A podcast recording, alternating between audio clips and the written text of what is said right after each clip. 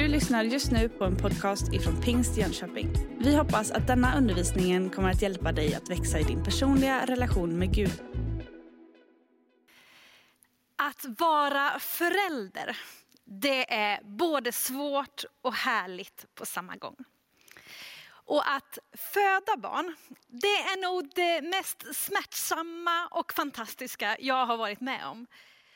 Att eh, fostra barnet, att ta hand om, att forma, att undervisa är både ansträngande och givande. Och barnets frigörelse är viktig, men visst utmanar det mig som förälder. Och det här är vad vi kommer att tala om idag under rubriken Från generation till generation. Om födelsen, om fostran och om frigörelsen utifrån ett församlingsperspektiv. Och jag har eh, brottats lite grann med, eller inför den här söndagen. Därför att jag vet att du finns där som kämpar för dina barn. Som valt en annan väg än den som du uppfattar är den rätta. Jag vet att du finns där som känner dig misslyckad som förälder. Jag vet att du finns där som saknat, saknar en förälder. Och du som kämpar med barnlöshet. Och när man talar om de här frågorna, använder de här bilderna så påminns du om sår, om sorg och smärta över det som kanske inte finns, det som inte blev som du hade tänkt. Och därför ska vi börja med att be tillsammans. Vi ska be över ditt liv, om beskydd över dina tankar. Att du kan få lämna allt det du känner och det som du bär på till Gud. För han vill bära dig, han vill omsluta dig och han vill möta dig just nu. Han vill också komma med läkedom, ett förnyat sinne, frid och kanske nya perspektiv. Så vi ber tillsammans. Tack Jesus att vi får komma till dig den här stunden. Tack att vi får lägga den här gudstjänsten och fortsättningen av den här gudstjänsten i dina händer Herre. Jag ber för dem som just nu bli påminda om sorg och smärta och sår. Och jag ber att du har din hand över dem och deras familjer, de som de tänker på. Jag ber att de ska känna att du fyller dem med din himmelska frid. Att du möter, att du omfamnar och att du bär. Tack att du kan läka sår. Tack att du kan hela brustna relationer. Tack att du är större än allt, Herre. Amen.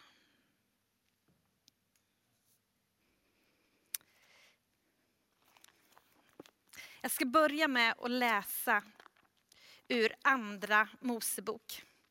Kapitel 3 och vers 15.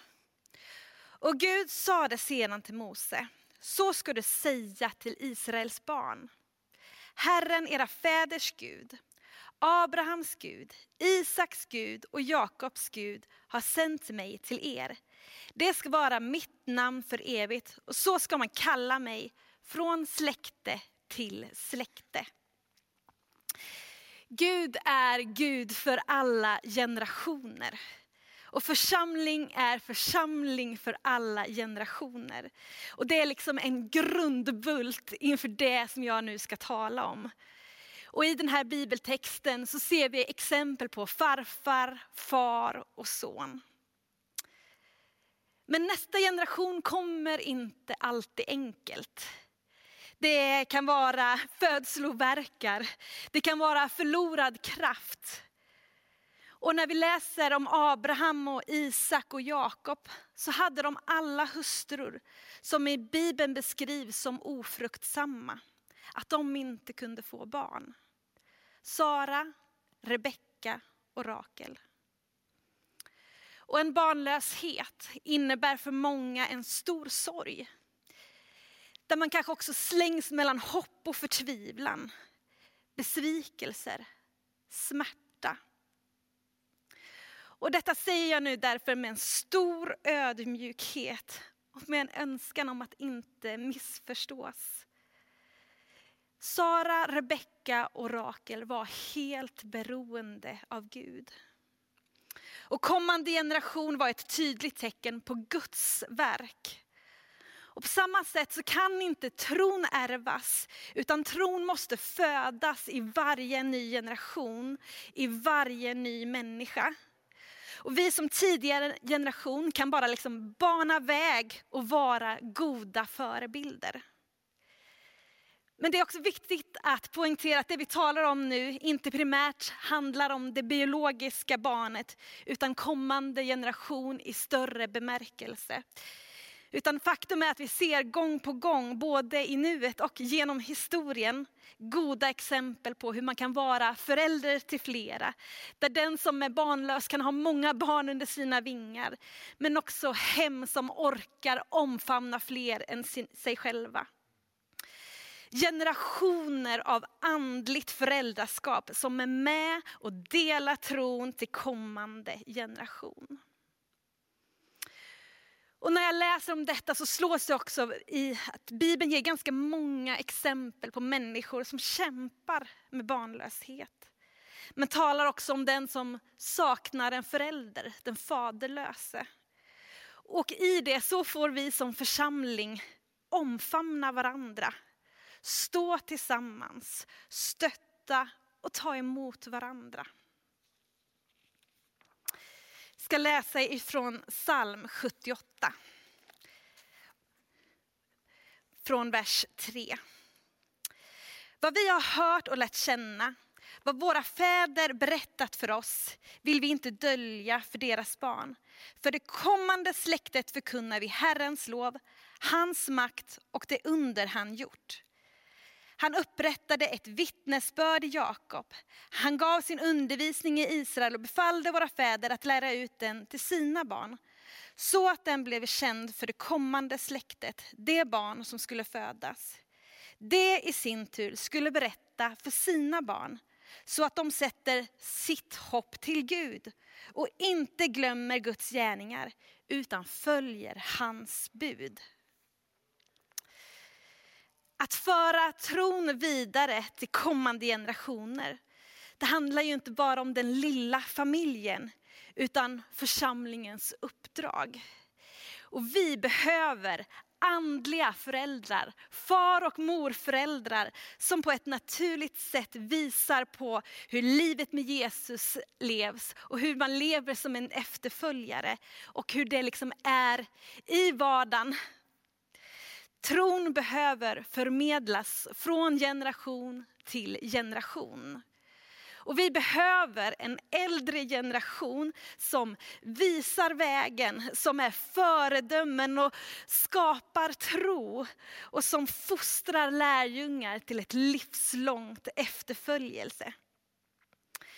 Och vi behöver en yngre generation som, som hedrar, som visar respekt, som lär av och som visar tacksamhet för en äldre generation som har gått före. Och jag tror att vi eh, ibland kan vara ärliga med att ibland så, så krockar olika åldersgruppers intressen. Och mötet mellan olika generationer blir diskussioner om olika uttryck istället för att vara den gemenskap som vi faktiskt drömmer om. En gemenskap som delar erfarenheten och tron på Gud. Vi är förenade. Vi är ett i Kristus. Och nästa söndag så kommer vi börja ett nytt predikotema som vi kallar för Vi bygger nytt. Och jag tjuvstartar lite grann idag. Och det handlar också om att bygga för framtiden. Redan idag. Och vi behöver arbeta långsiktigt. För vi bygger någonting som är större än oss själva. Så hur kan du och jag bädda för kommande generation? Hur tänker vi som kyrka för kommande generationer? Jag slås av Malaki 4 och 6. Han ska vända fädernas hjärtan till barnen och barnens hjärtan till deras fäder. Tänk att vi får ha våra hjärtan vända mot varandra. Som småbarnsförälder lär man sig att med det lilla barnet så handlar mycket om goda rutiner. Och att de ska få smaka och de ska få känna. Skapa goda rutiner för kommande generationer. Ta tid för det som är viktigt och låt barnet få smaka och känna på Gud. Få känna hans närvaro. Och ju äldre barnet blir, desto mer inser vi att behöver mat att tugga på. Att inte bara bli matad själv, inte bara bli matad utan att få äta själv. Att inte bara höra andra läsa Bibeln utan att få läsa själv. Men också jag tog del av en artikel som Olof Edsinger skriver i eh, Teologi och ledarskap. Och den baseras på skandinavisk forskning och jag tyckte att den var superintressant. Att hur unga vuxna hämtar sin tro utifrån tre specifika dimensioner. Talar om den kognitiva, den emotionella och den sociala. Det kognitiva, det handlar om att få reflektera. En intellektuell dimension där kritiska frågor är okej. Okay. Där jag liksom får brottas med frågor och får brottas med texter, med livets frågor. Den emotionella delen, det handlar om känslorna men också om upplevelser och erfarenheter. Bönen, lovsången, att få göra gudsmöten och få erfara Gud. Men också den sociala delen som Emilia och Markus pratade lite om här, att få hänga, den sociala gemenskapen, att få vänner. Så, låt kommande generationer få mer mat som de behöver och så tänker jag att jag är ju inte ung vuxen. Det är ju bara att erkänna att jag faktiskt är medelålders. Men jag tror ändå att det ligger någonting i de där dimensionerna för mig också. För jag vill ju också att min tro ska ständigt växa och utvecklas. Jag vill leva med en ständigt växande tro. Och jag ber att det ska vara din önskan över ditt liv också. Att vi som församling kan få odla mötesplatser där vi får läsa Bibeln och reflektera tillsammans. Alfa, bibelstudium och smågruppen kan vara sådana exempel. Och du som kommit lite längre i din livsvandring kan få vara ett fantastiskt stöd och bollplank till andra som brottas med livets frågor. Med tron, med bibeltexterna, med tjänsten, ja vad det nu kan vara. Men det är också viktigt att få erfara Gud. Att få be tillsammans, att få lovsjunga tillsammans och uppleva och smaka på Gud. Och en sak som man faktiskt saknar oerhört mycket i de här restriktionerna, den sociala dimensionen, att få hänga tillsammans. Att vara en integrerad gemenskap är något av det vackraste som finns att vara församling. Där vi, oavsett ålder, etnicitet, bakgrund, nationalitet, får stå tillsammans. Det som förenar oss, det är Jesus Kristus.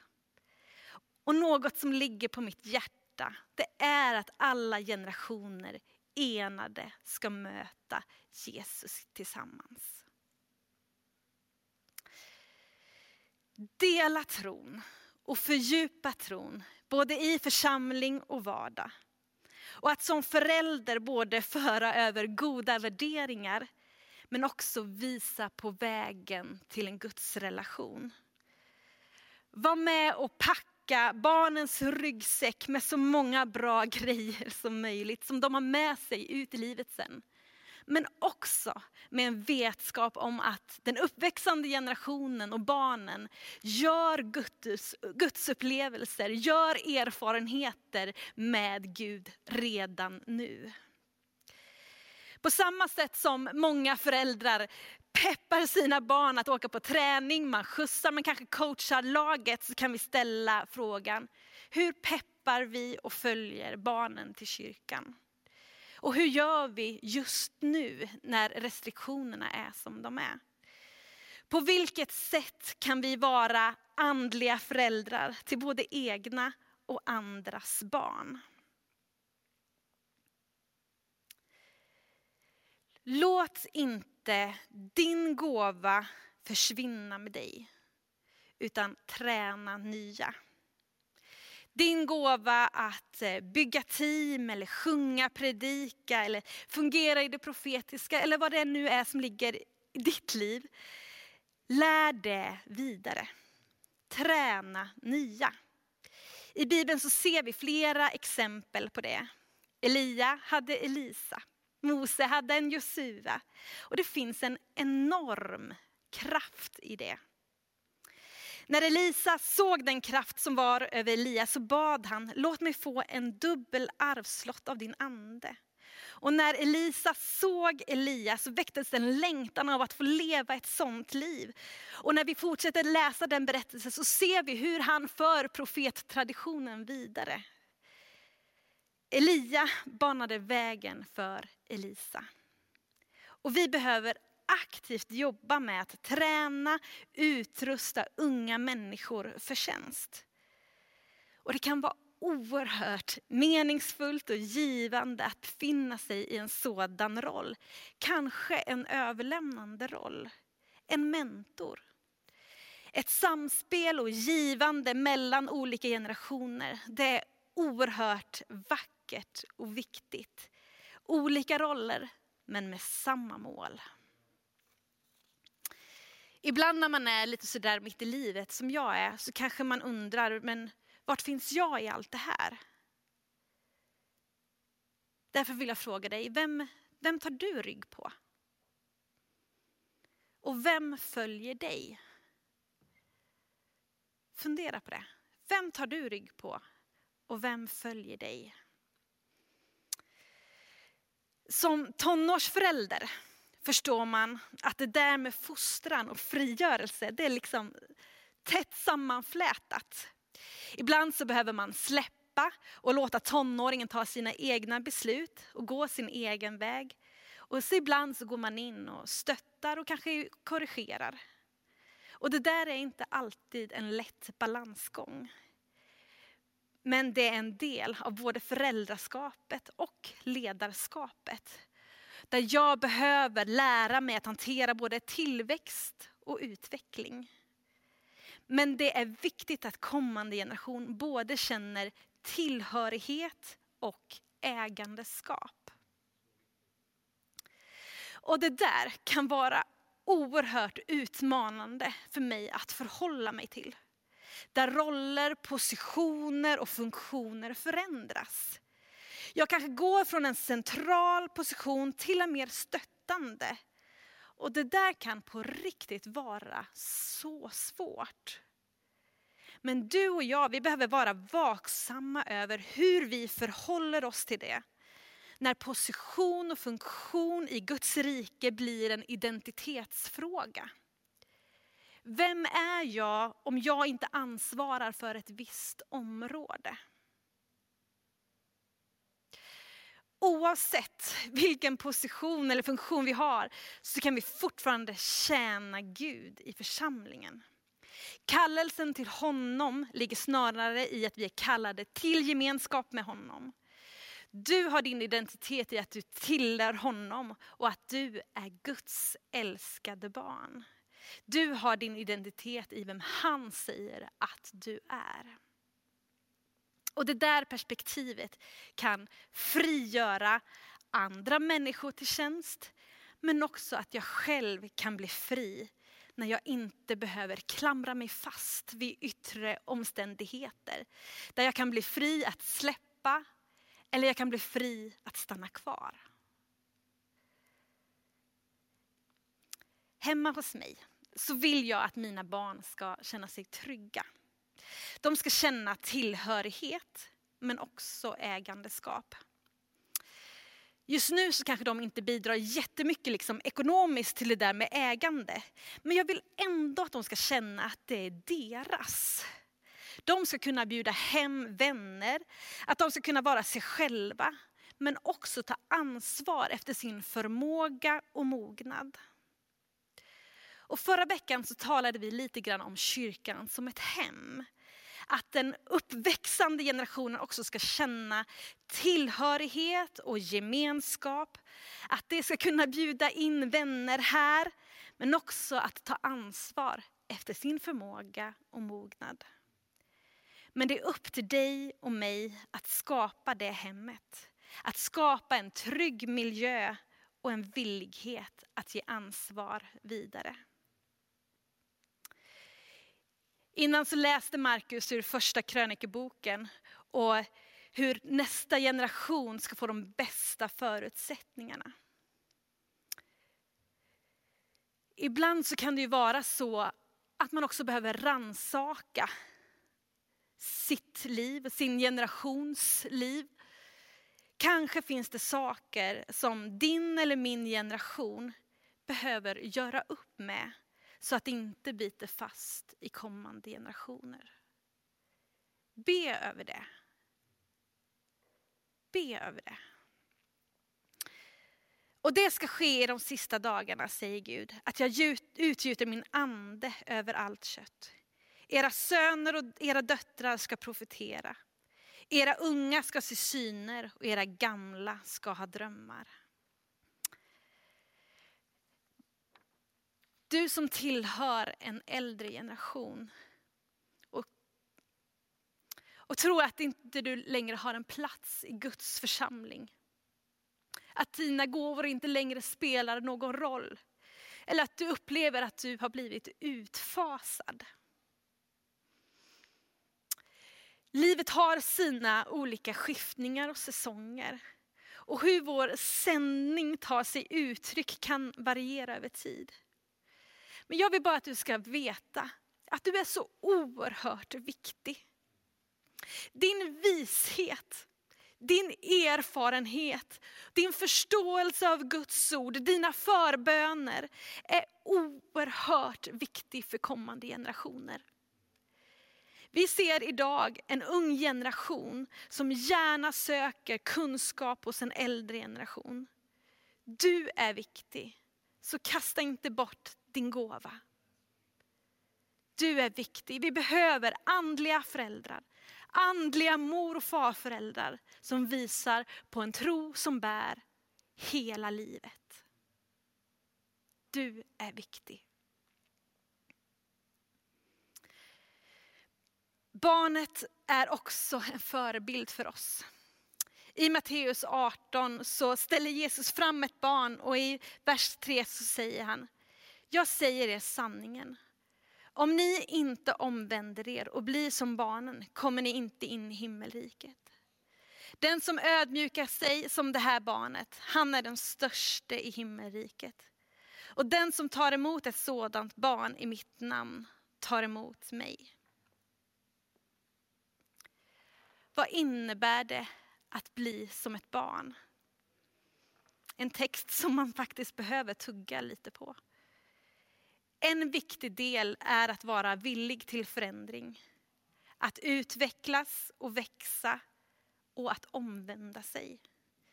Att både låta sig mottas men också att själv vara mottaglig. Så därför vill jag fråga dig idag. Vill du ta emot Jesus i ditt liv? Vill du låta Gud få ta emot dig vill du vända dig mot honom, till honom. Jag kommer nu be en bön av överlåtelse.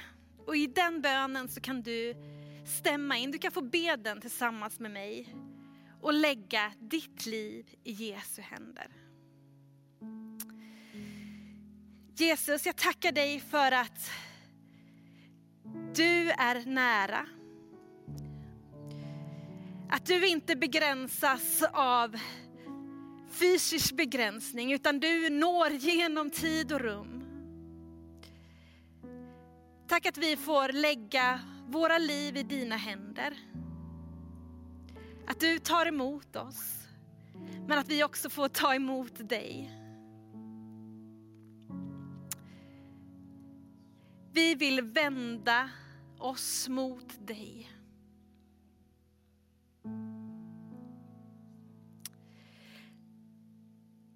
Tack att du ger oss frälsningens gåva.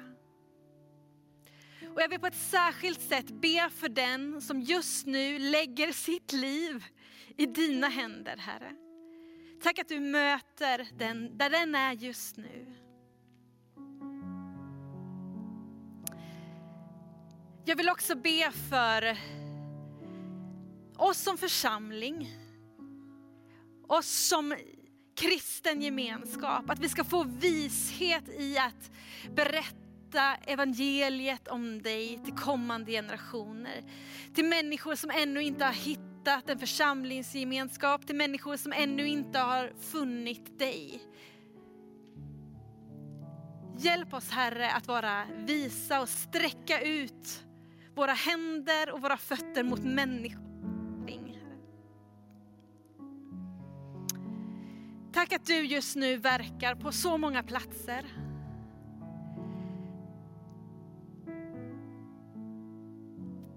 Amen. Du har just lyssnat på en podcast ifrån Pingst Jönköping. För att få reda på mer om vilka vi är och vad som händer i vår kyrka så kan du gå in på pingstjonkoping.se eller följa oss på sociala medier via pingstjkpg.